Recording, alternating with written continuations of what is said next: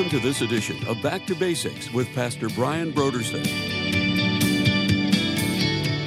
Jesus here is teaching them that those that they might be tempted to think of as unimportant, insignificant, or undesirable are the very ones he loves and the very ones his kingdom will be made up of and the ones he will ultimately avenge.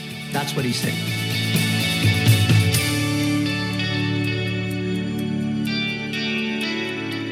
Today on Back to Basics, Pastor Brian continues his study in the Gospel of Mark. Join us as Pastor Brian begins his teaching on Mark, chapter 9, verses 33 through 50, in a message titled Jesus and the Little Ones.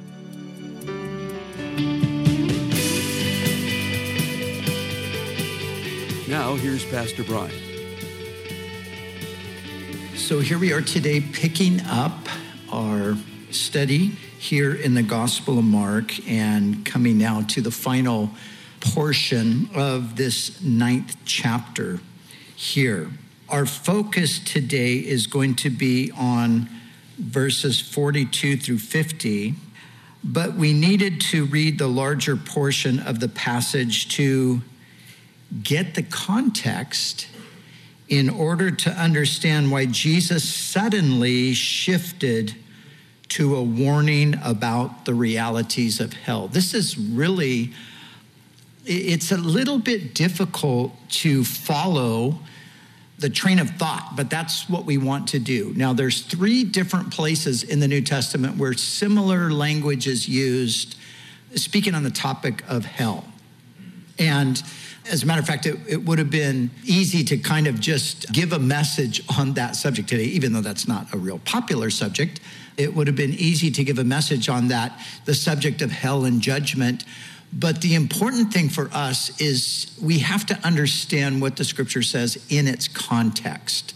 And so there's a context here. There's all that we're reading here, it, it all goes together. It all happened in relation to the dispute that the disciples were having. They were having this dispute. You remember, we read it here about who would be the greatest in the kingdom. And so everything that that follows that record of that dispute, it, it's all connected together.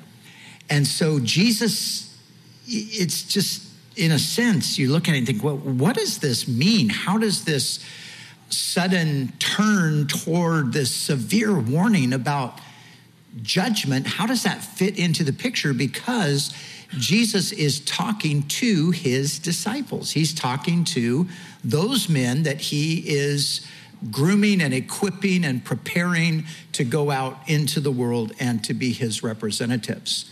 And so, what do they have to do with the dangers of hell? Because after all, you know, they're his guys.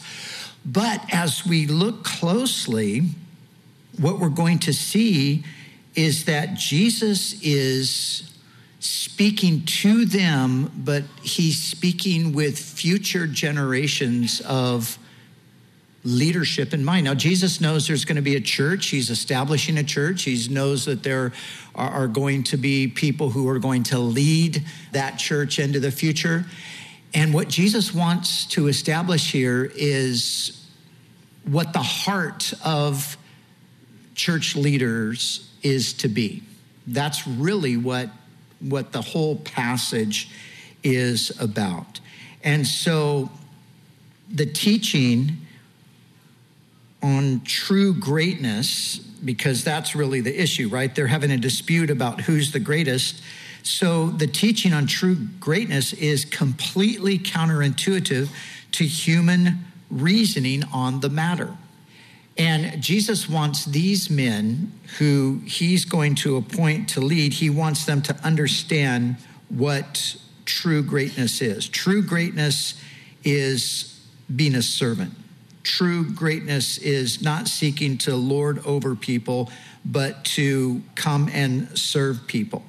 And so, because the apostles were no exception and, and they themselves were clueless, so Jesus undertakes to instruct them on what and who really mattered before God. So that's what he's doing here. Now, from the point of the dispute, everything that we read after that, the event itself and the things that followed and, and the examples in all of this, what's happening is Jesus is correcting them on their wrong idea about greatness, and he's illustrating the point of who are important to God and who are never to be despised, shunned, overlooked, or neglected by them as God's servants. In other words, Jesus is saying, listen, never, I'll summarize what, what he's really getting at here, never, ever despise the little people that I came to save. So he is instilling this in the first leaders of the church so that the successive generations of leaders would understand the priority of Jesus. Because we see already they're, they're, they're thinking wrongly. So their, their model is all right, power. We're, we're going to have power. We're with Jesus, and I'm going to be the greatest. No, I'm going to be the greatest. Well, I'm going to sit on his right hand. No, I'm going to sit on his right hand. And so they're, they're modeling the world's idea of power. They're also modeling the ideas of the religious elite of the day, because the religious elite of the day, made up of the Sadducees, the priestly group, and the Pharisees, they lorded over the people. They had no real care or concern for the average person. As a matter of fact, there's one point where John records this for us where somebody says about Jesus how the report back was this man speaks like no one's ever spoke and they said have any of the Pharisees believed in him but this common people this rabble these people who don't know anything they're the only ones that are following him you see that was their attitude their attitude was to look down on the common people and that's the very attitude that Jesus is not going to tolerate and that's why he gives such a severe warning here. It's a very severe warning that those who take that attitude toward his people, they, unless that's repented of, they will end up in hell. That's what he's saying. He's giving like a stern warning for all future church leaders to take very seriously his love for all the people. And, and that's really what the context of the passage is communicating. And of course, as we go through the rest of the New Testament, we see that that was a problem that began even in apostolic times, that there were false teachers that rose up that cared nothing for the people, but sought to gain power over them so they might exploit them. And it started in the apostolic era.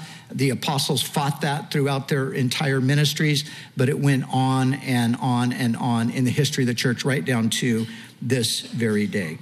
And so that's the context for the statement that Jesus is making here. It's not just a random, let me change the subject and talk about hell. It is, let me warn you about where those who despise those that I love, let me warn you about where they end up. That is essentially what Jesus is saying. So, the little ones, that's who Jesus is concerned for here. Now, I, I, want you to notice in the in the verses that we read, you have four different references to the little ones. The first is the little children. First of all, Jesus uses a child as an example, an actual child. Then you have another reference to the, the seeming you know, little ones or the little people, and that would be in someone who does not follow us. So, John's word, somebody who doesn't follow us was casting out demons in your name, and we forbid him. So, it's a dismissal of the person. He doesn't follow us. Then, Jesus speaks of whoever gives a cup of water in my name.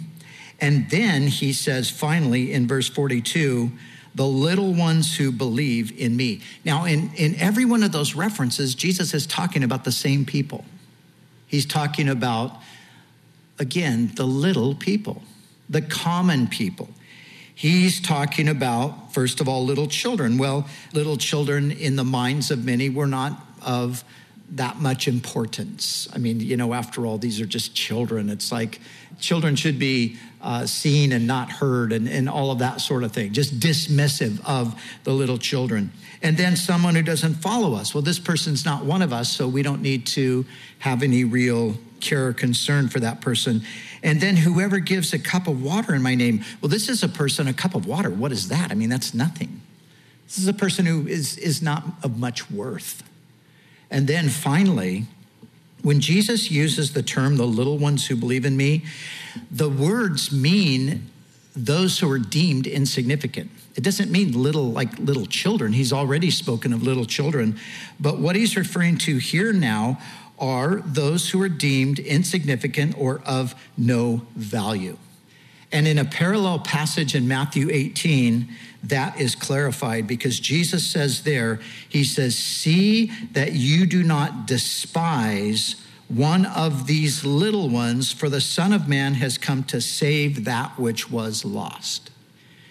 In other words, what Jesus is saying, do not consider anybody as unsavable or anybody as unworthy of salvation because of your evaluation of them. So that's what Jesus is talking about here. So Jesus here is teaching them that those that they might be tempted to think of as unimportant, insignificant, or undesirable are the very ones he loves and the very ones his kingdom will be made up of, and the ones he will ultimately avenge. That's what he's saying. That he will be the avenger of those little ones that are despised by those who look down upon them and see themselves as more important. And so Jesus is saying, in my kingdom and among my leaders, that mentality will not be tolerated.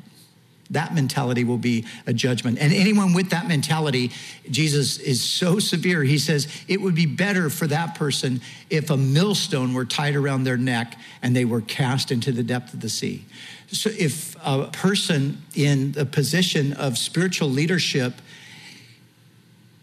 if that person stumbles, meaning if that person turns people away from Christ because of a condescending, self righteous, you're not worthy, God doesn't care about you or love you, Jesus said that person is in danger of judgment. And he, of course, allows for repentance because he says, if your hand offend you, cut it off. If your feet, cut them off. If your eye, pluck it out in other words, get right with God, change that attitude. Now, I mentioned here those who really matter to God. That's what, that's what Jesus is teaching them. So here's the question Who really matters to God? Well, on the one hand, of course, the answer is obvious. Everybody matters to God, right? Because Jesus died for the whole world. For God so loved the world that he gave his one and only Son. So we can confidently say that everybody matters to God. And it doesn't matter if you're rich and famous or if you're poor and obscure. It doesn't matter. Eh, none of those things really matter in one sense because God loves everyone and He cares about everyone. But we do have to recognize that God does have a soft spot for the underdog and that is revealed all throughout Scripture. Uh, he cares about widows. He cares about orphans. He cares about refugees. He cares about the poor. He cares about the oppressed. And they have a, a special place in his heart. You see, the truth of the matter is, Jesus is, he's the real champion of the poor. He's the real champion of, of the common people. And we can never forget that. You see, there's no one insignificant to Jesus. And as we see Jesus in his ministry, you know, if you think about the ministry of Jesus, I was thinking about this in preparation to teach us. I was thinking about how you know, Jesus basically just ignored the, the high and powerful elite of the day. He, he spent his time with the people that no one wanted to spend their time with. That's, that's who he came and he ministered to. He ministered to just, you know, the everyday average person whose life was broken and who was struggling with, you know, maybe economically or maybe physically through illness, or maybe they had been ostracized uh, socially because of their behavior or whatever. Those are the people that Jesus came and ministered to. And so, even though God, of course, loves everyone and everyone matters to him, there is that soft spot in the heart of the Lord. And there is also the reminder in Scripture that God resists the proud. See, that's the issue here. It's the issue of a, of a prideful heart that sees oneself as superior to others and, and looks down on any group of people. And that's the proud. And God resists the proud. He gives grace to the humble.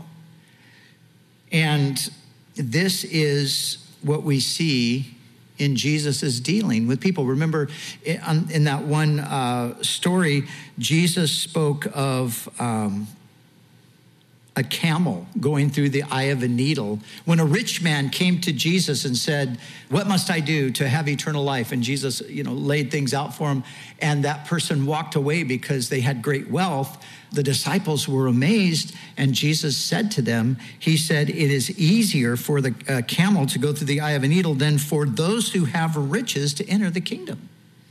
He's not saying rich people can't be saved. He's not saying he doesn't love rich people or care for rich people the problem is on the part of the rich. They trust in their riches. They see their riches as something that makes them above and better than others. And of course, obviously acceptable to God. I mean, I'm not like these other people. Look at me. I've succeeded in life, I've done well, I've uh, made a name for myself. That's the kind of attitude that Jesus is talking about.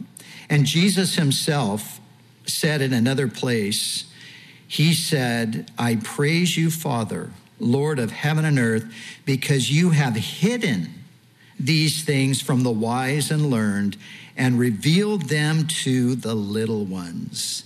Yes, Father, for this is what you were pleased to do.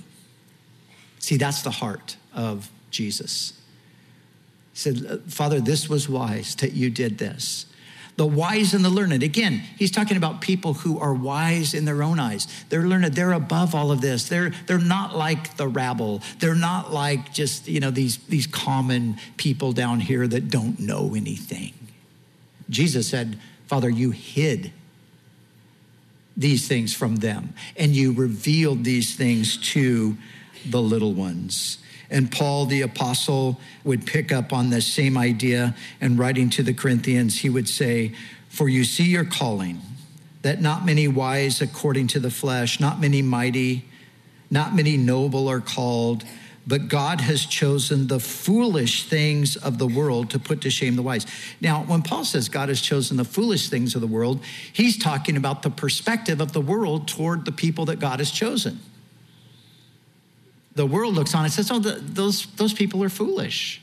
I mean, who would be interested in those people? Who cares about them? They're not part of the elite. They're not part of the, those who are sophisticated and looked up to and respected. In their minds, they're foolish. But God has chosen the foolish things of the world to put to shame the wise.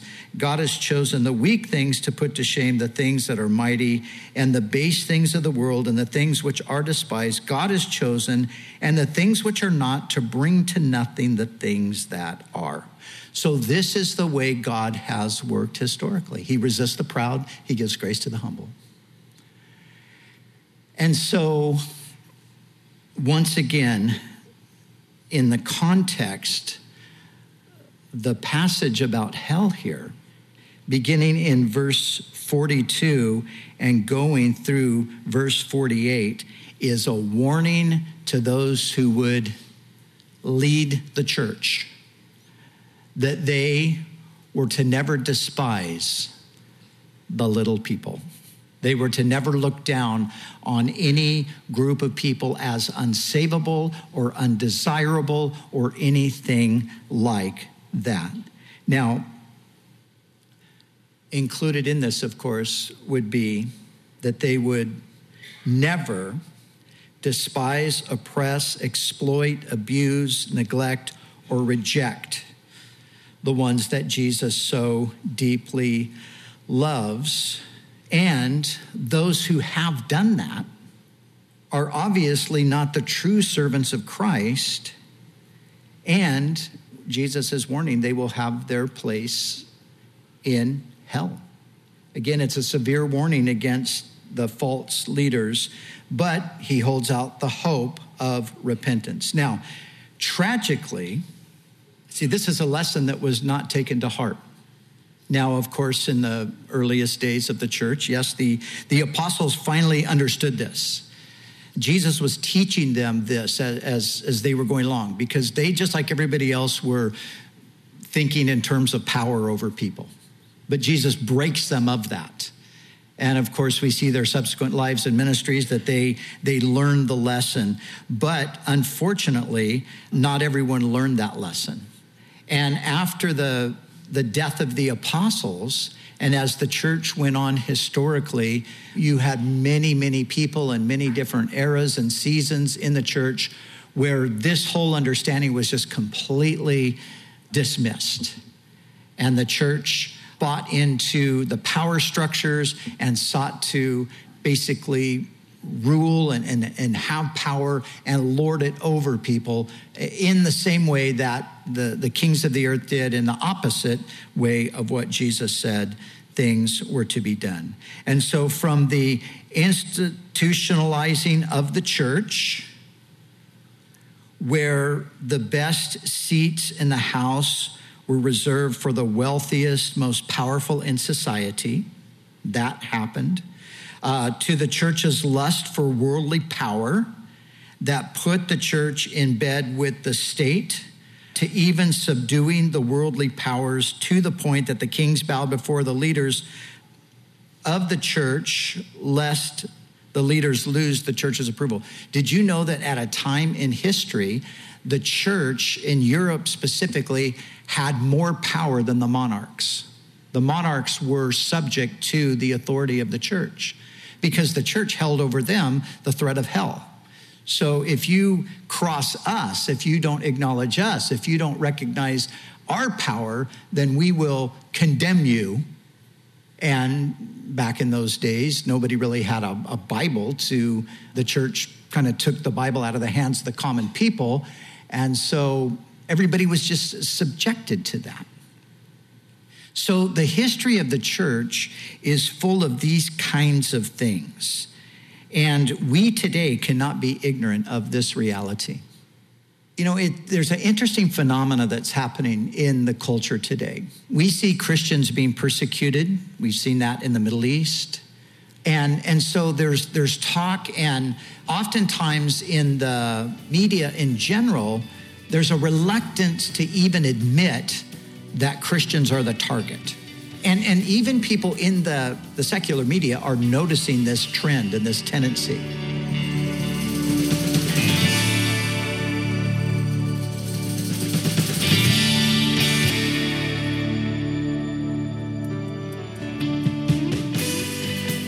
For the month of August, Back to Basics Radio is offering a book titled Embodied Transgender Identities, the Church, and What the Bible Has to Say by Preston Sprinkle.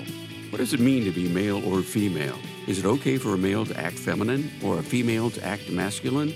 Can someone be born in the wrong body and have the soul of another sex? How can I love my trans neighbor, friend, or child in a manner that honors Jesus? Although the topic of transgenderism has been largely avoided, mishandled, or misunderstood by the church, Preston Sprinkle addresses these very questions on a biblical and scientific basis, and he does so with a compassion that has been informed by the voices, needs, and concerns from the people within the trans community. The book embodied Transgender Identities, the Church, and What the Bible Has to Say by Preston Sprinkle is our gift to say thank you for your donation to Back to Basics. So we encourage you to call us right now at 1 800 733 6443 or visit us online at backtobasicsradio.com. We'd also like to remind you that all of our other resources are waiting for you at backtobasicsradio.com or by calling our request line at 1 800 733 6443. That's 1 800 733 6443. Our desire is to encourage you in your daily walk with God. We'll continue tomorrow with more valuable insights from Pastor Brian as we study together in the Gospel of Mark.